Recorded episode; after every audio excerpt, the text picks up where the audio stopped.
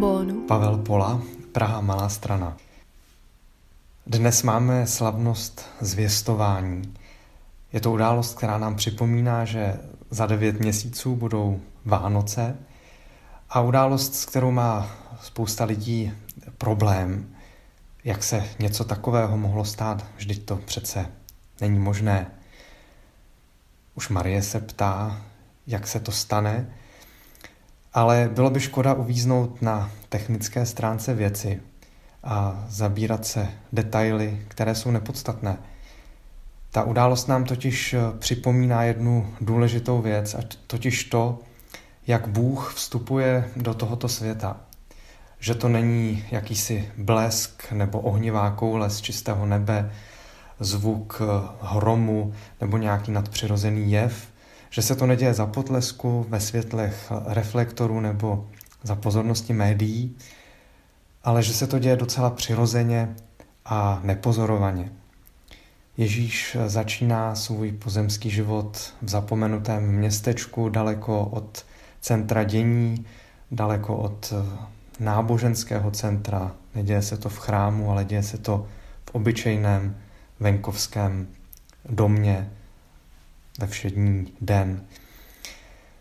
Když čteme tu událost, tak eh, se odehraje vlastně určitý dialog mezi poslem, andělem a Marií. Ten posel se snaží Marie získat tuto mladou ženu, které mohlo být možná něco mezi 15 a 20 lety. A dělá to v několika krocích. Na začátek jí pozdraví, jak se sluší a patří. V tom eh, našem textu tak čteme, že k ní vešel anděl a řekl, buď zdráva, milosti plná pán s tebou.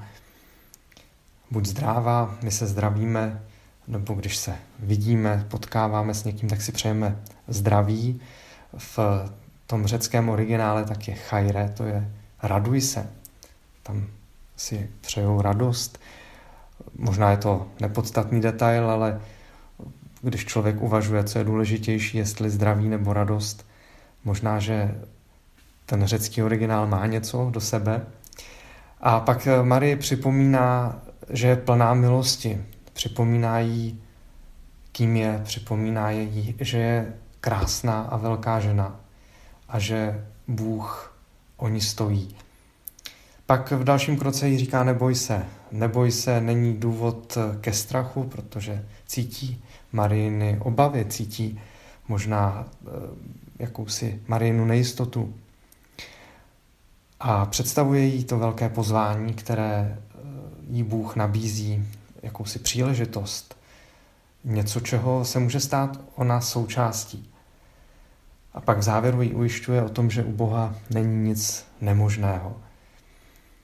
Z, Marie, z Mariiny strany tak uh, také vlastně proběhne několik kroků od toho překvapení přes otázky, pochybnosti, až k tomu, že Marie udělá odvážné rozhodnutí, dá svůj souhlas, že je připravena, že je ochotná pustit se do tohoto nového projektu. To zvěstování nám připomíná událost, kterou začal Ježíšův pozemský příběh. To se stalo jenom jednou, ale tím to boží přicházení eh, do tohoto světa neskončilo, nevyčerpalo se. I my můžeme být součástí. I my jsme pozváni k tomu, i my sami můžeme zažívat zvěstování. A zvěstování může mít podobu toho, kdy se člověku otevře budoucnost v nějaké bezvýchodné situaci, kdy se objeví nějaká nová nabídka smyslu, kdy člověk zahlédne světlo uprostřed temnoty nebo novou naději uprostřed beznaděje. Richard Rohr říká, měj připraven čistý list papíru. Buď stále připraven na to, že může přijít něco, co bude stát za to, aby si zapsal, aby si poznamenal, aby si vril do paměti. Buď otevřený, buď připravený. Zvěstování je něco, co se děje nečekaně, co nemůžeme naplánovat, co nemůžeme vymyslet, co nemůžeme my sami uspíšit, ovlivnit, přivolat. Je to něco, co je vlastně docela neuvěřitelné. A jak to souvisí s tou situací, kterou prožíváme dnes? Ta situace, v které jsme, jakousi zatěžkávací zkouškou této společnosti, tohoto světa, možná každého člověka osobně.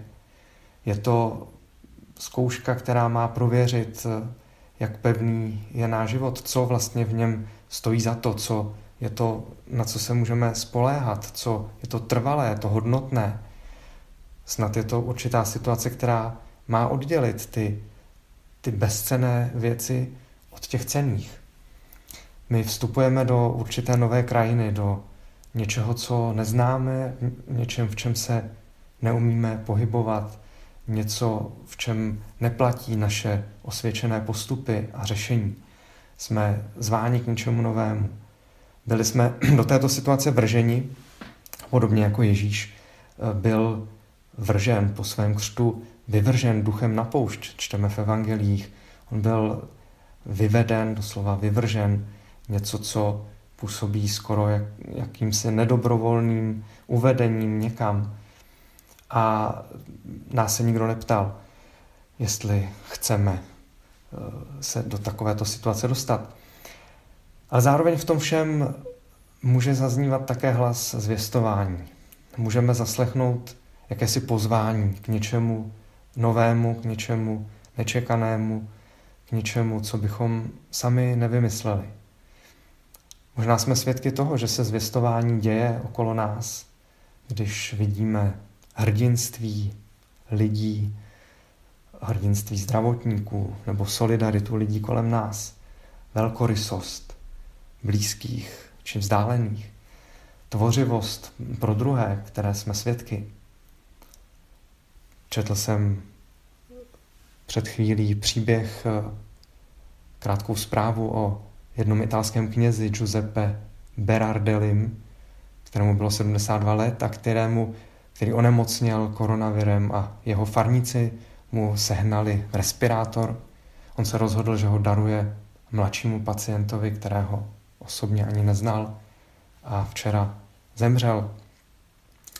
Ti všichni lidé, kteří jsou ochotni dělat takovéto kroky, velkorysé, kroky solidarity, tvořivé kroky, kroky hrdinství, kroky nezištnosti, kroky vydanosti, tak to jsou lidé, kteří zažili zvěstování.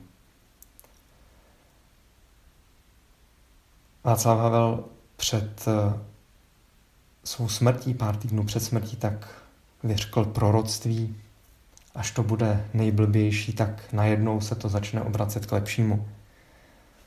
Je to proroctví, které si čas od času připomínáme, které myslím, že je aktuální i do této doby. Tak bych nám všem přál, abychom nepřeslechli zvěstování, které Bůh eh, adresuje do našeho vlastního života. Podcast u Ambonu pro vás připravuje Fortna. U Ambonu se střídají Ladislav Herián, Pavel Pola, Josef Prokeš, Petr Glogar, Tomáš Roule a Petr Vacík. Slovo pro každý den najdete na www.fortna.eu, na www.prakjezu.cz a v podcastových aplikacích.